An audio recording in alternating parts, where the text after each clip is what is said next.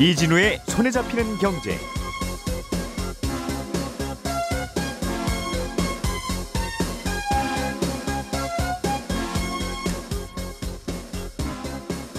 안녕하십니까 이진우입니다.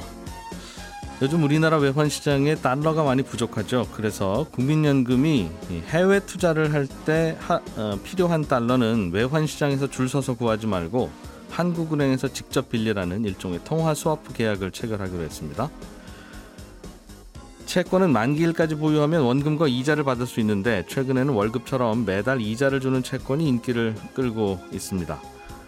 국내 은행에서 해외로 송금된 이상한 외환 거래 규모가 10조 원에 이르는 걸로 확인이 됐습니다. 조금 전에 말씀드린 이 세 가지 뉴스 오늘 자세하게 정리를 좀 해보겠습니다. 9월 23일 금요일 손에 잡히는 경제 바로 시작합니다. 오늘의 뉴스를 프로파일링 합니다. 평일 저녁 6시 5분 표창원의 뉴스 하이킥.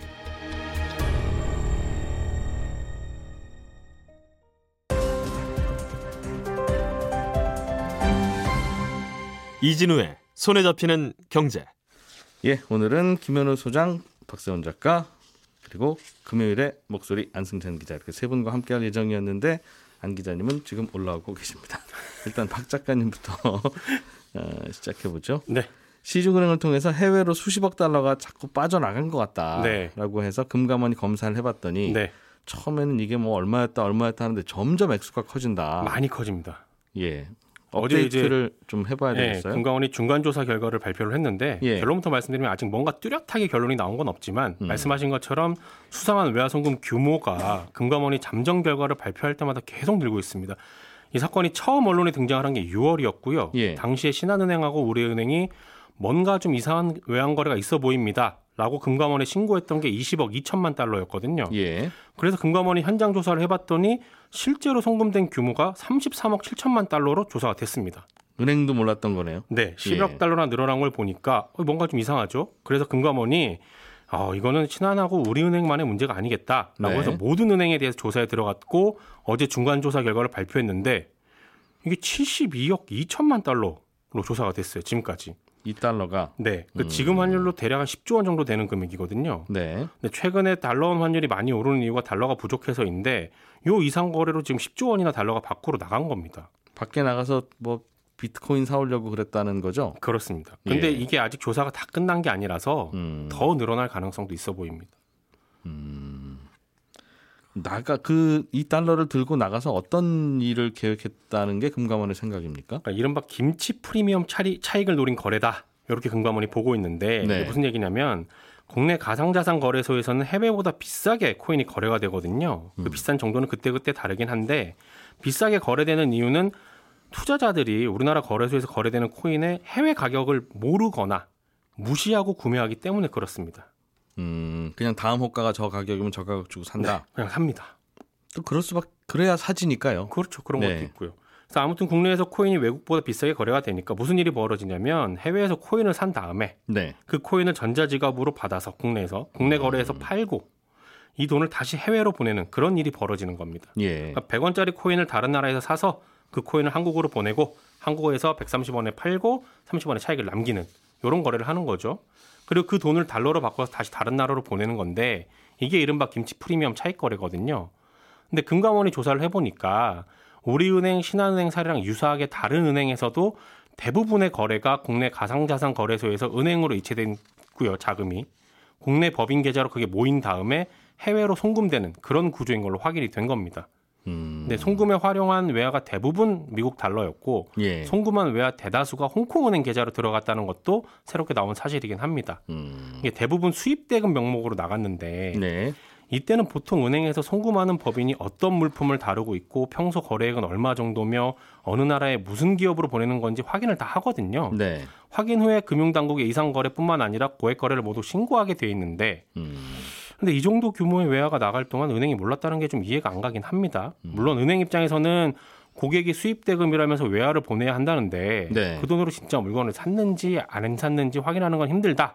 라고 얘기를 하긴 합니다만 예. 금감원 검사 과정에서 일부 은행 직원이 고객의 서류를 수정해주고 수사가 시작되니까 업체에다가 이 사실을 유출한 정황이 발각이 됐거든요. 음. 그래서 검찰이 수사에 나선 상황이라서 은행들이 어디까지 얽혀 있는지를 밝혀내는 것도 앞으로 새로운 쟁점이 될 것 같긴 합니다. 음. 최종 조사 결과가 한 10월 중순까지 조사를 하게 돼 있으니까 아마 10월 말이나 11월 초에 나올 텐데 그때 가면 다시 한번 업데이트를 해보겠습니다.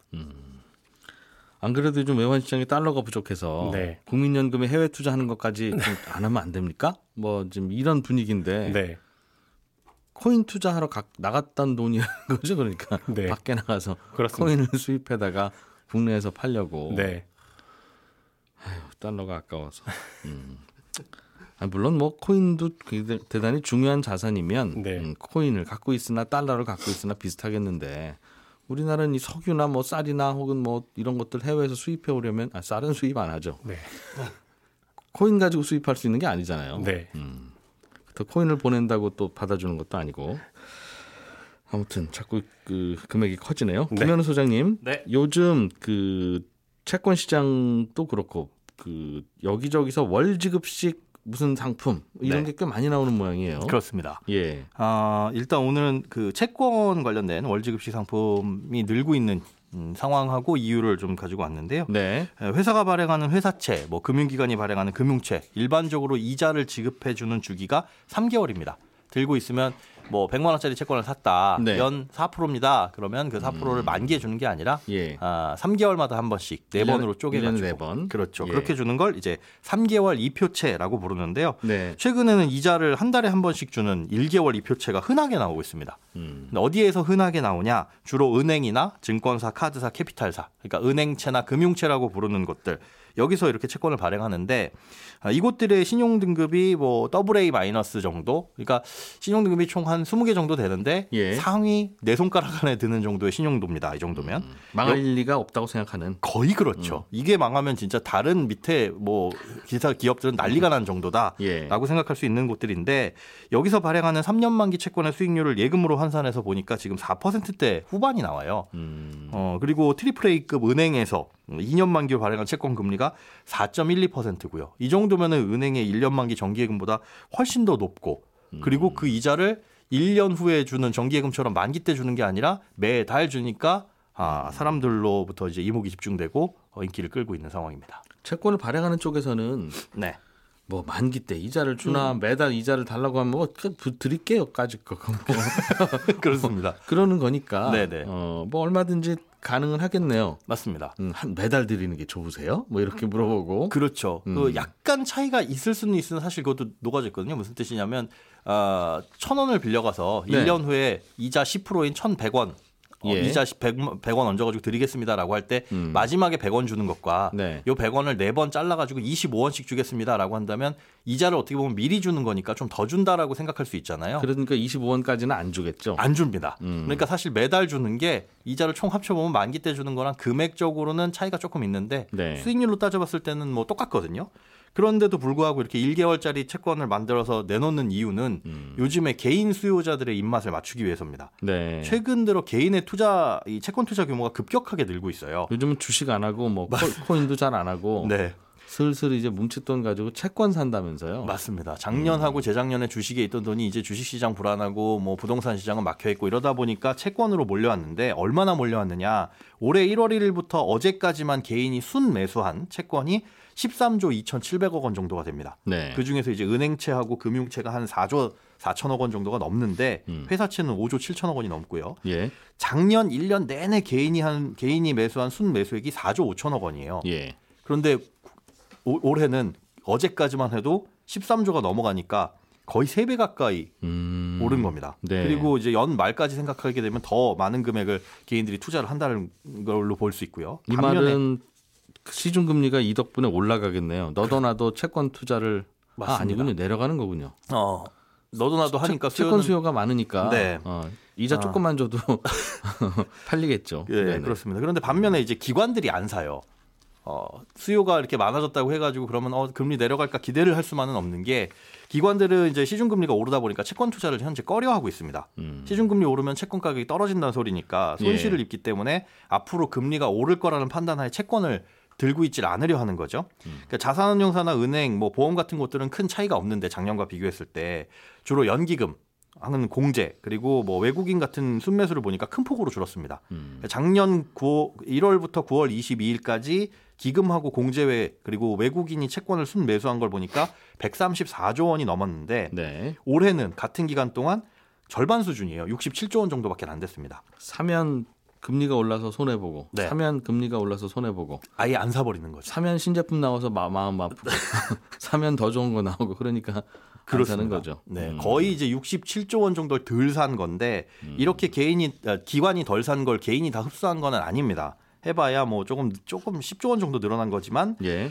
아, 채권 순 발행 자체가 올해 들어서 42조 원 정도가 줄었어요. 네. 채권 시장이 경색되다 보니까 그러니까 비율로 보면 개인 투자자의 비율이 현재 채권 시장에서 굉장히 크게 늘어난 거죠.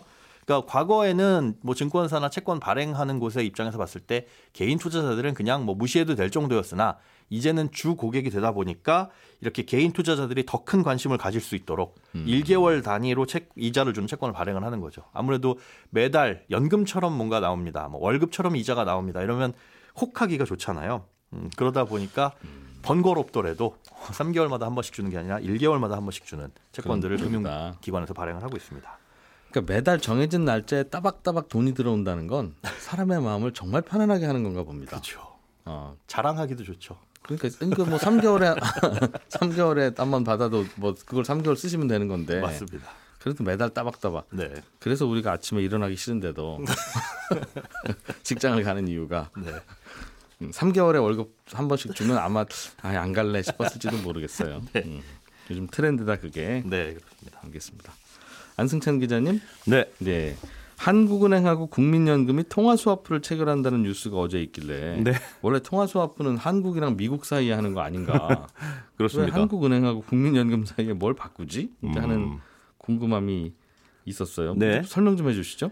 이게 일반, 말씀하셨던 대로 일반적으로는 중앙은행들끼리 하는 게 맞죠. 요즘 한미 통화 스와프 추진한다. 이런 얘기들 많이 들어보셨을 텐데 예. 스와프라는 게 서로 교환하는 거니까 미국의 연준하고 우리나라 한국은행하고 통화 스와프를 체결하면 서로 필요할 때 원화 달러 바꾼다. 네. 뭐 이런 뜻이니까 뭐 그런 이건 간단한데 현실적으로는 사실은 우리가 달러가 필요하고 미국은 원화가 그렇게 많이 필요 없으니까 음, 현실적으로는 실제로 한미 통화 스와프가 추진된다고 하면 급할 때 우리가 어, 달러를 한도까지 꺼낼 수 있는 뭐 달러 마이너스 통장이 생겼다. 예. 뭐 이거하고 사실은 비슷한 뜻이 되는 건데 음. 요거까지는 다들 아실 거예요.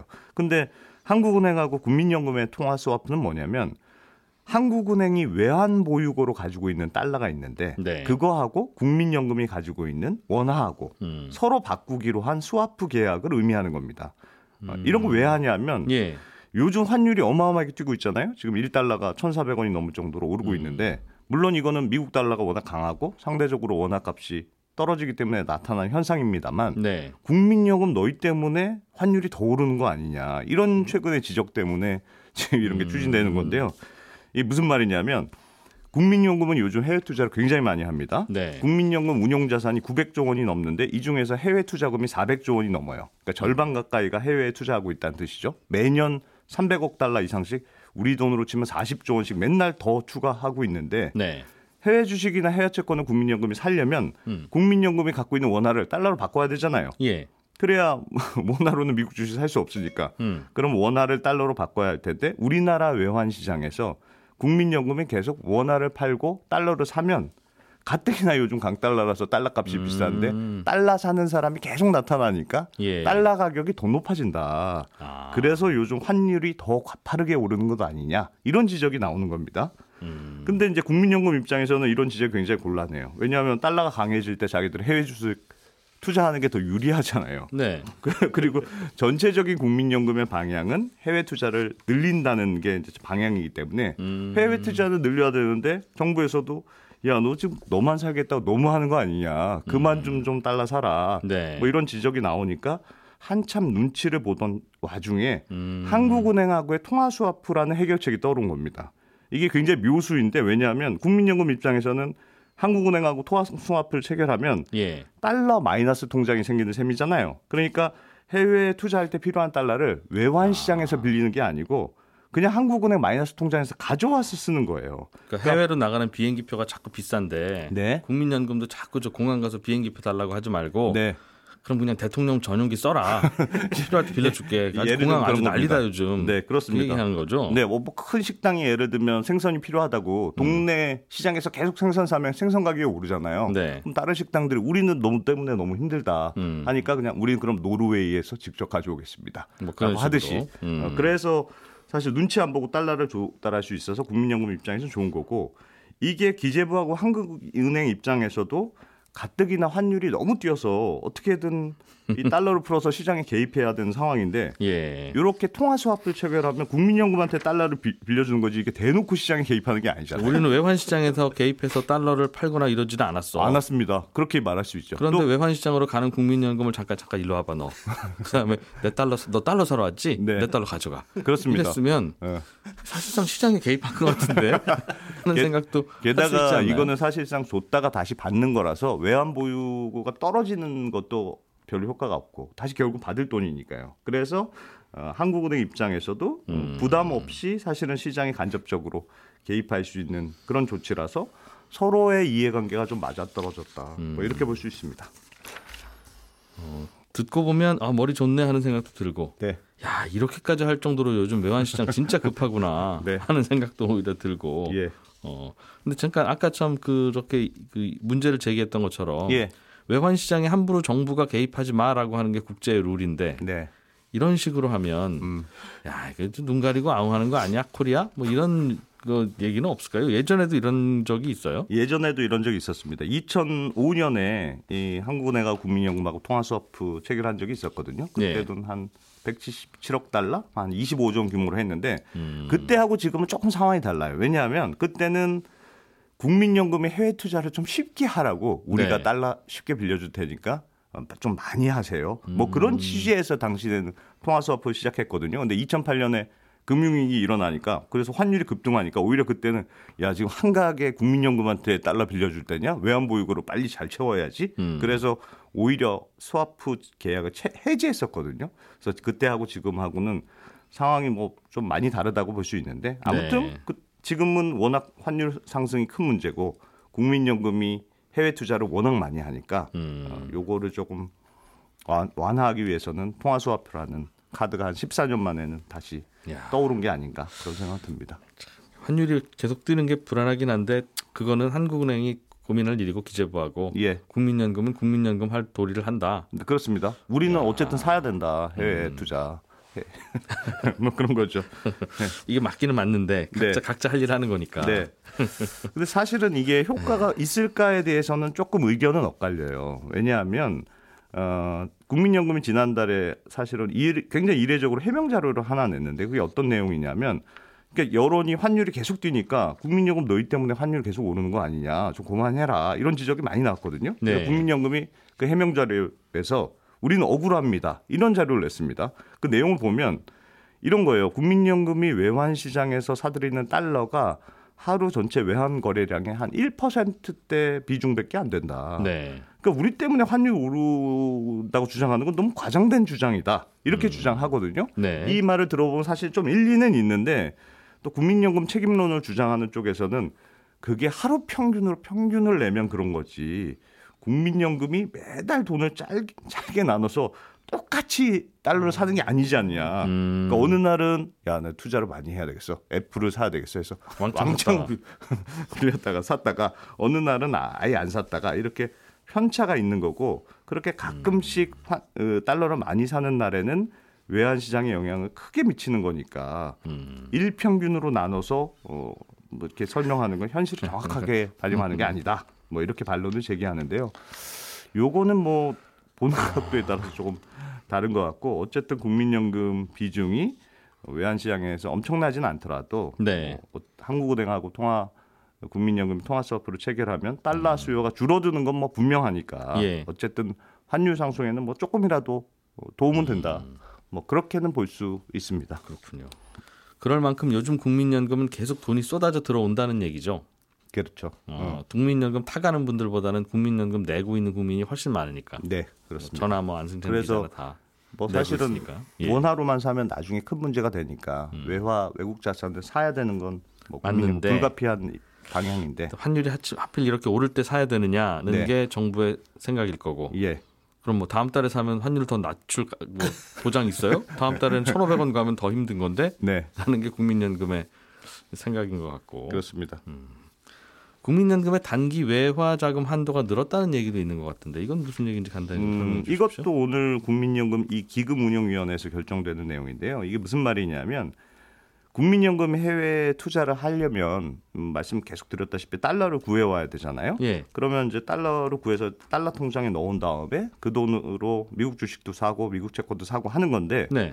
투자할 때마다 껌껌이 환전을 하려면 굉장히 번거로우니까 음. 조금 미리 달러를 바꿔놓고 그 통장에 넣어놓고 그 달러를 가지고 이제 뭐 투자도 하고 하는 건데 그 달러를 현금으로 가지고 있는 한도 음. 요걸 딱 정해놓은 거예요. 그러니까 네가 너무 쓸데없이 달러 현금 많이 갖고 있지 말고 딱 이만큼만 현금으로 가지고 있고 나머지는 뭐 주식을 하든 채권을 하든 하여튼 상품 어디에 수익률이 나올 때 투자해 놔라. 예. 이런 뜻인데 그게 그 허용된 기준액이 얼마냐면 하루 평균 잔액, 잔액이 6억 달러를 넘으면 안 된다. 이렇게 돼 있습니다.